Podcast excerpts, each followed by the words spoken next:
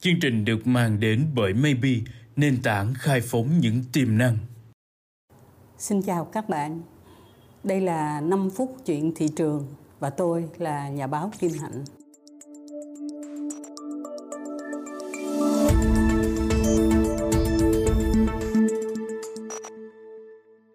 Câu chuyện của chúng ta hôm nay là về mùa hoa anh đào. Các bạn có nhớ hai câu hát, Mùa xuân sang có hoa anh đào. Màu hoa tôi đã yêu từ lâu. Hoa anh đào thì năm nào cũng có.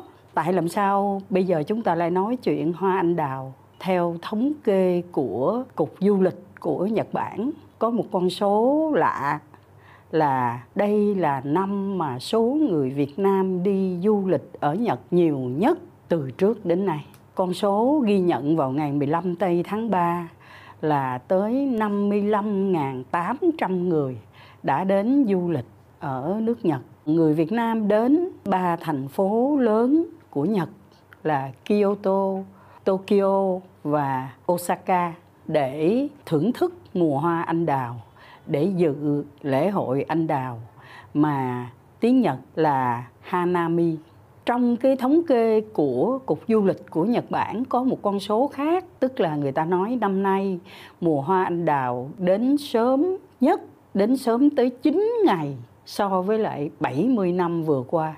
Người ta đến với lại hàng ngàn cái hoa anh đào được nở và nhuộm trắng cả bầu trời.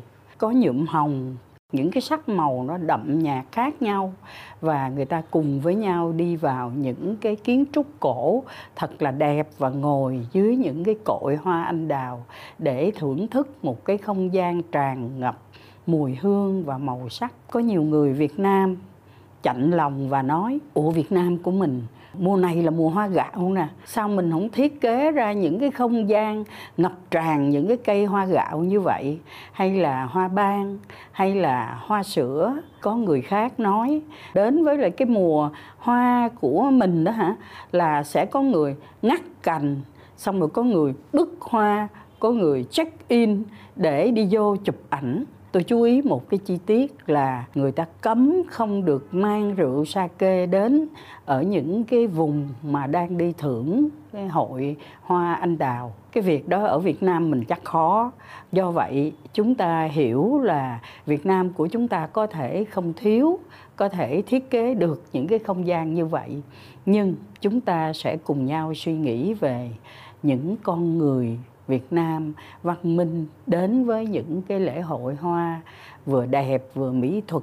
Hiện nay thì chúng ta đang muốn kêu gọi uh, du lịch văn hóa uh, nhân cái mùa hoa anh đào mà chúng ta biết rằng người Việt Nam của mình năm nay là đi thăm nước Nhật để thưởng thức cái lễ hội hoa anh đào nhiều nhất á. chúng ta cũng cảm thấy vui cho thị trường Nhật và đồng thời cũng nghĩ một chút cho Việt Nam của chúng ta làm sao để có thể tổ chức một cái không gian lễ hội hoa thật là đẹp, thật là thơm, thật là văn minh và thu hút được thật là nhiều khách như là chúng ta đang đến với lễ hội hoa anh đào.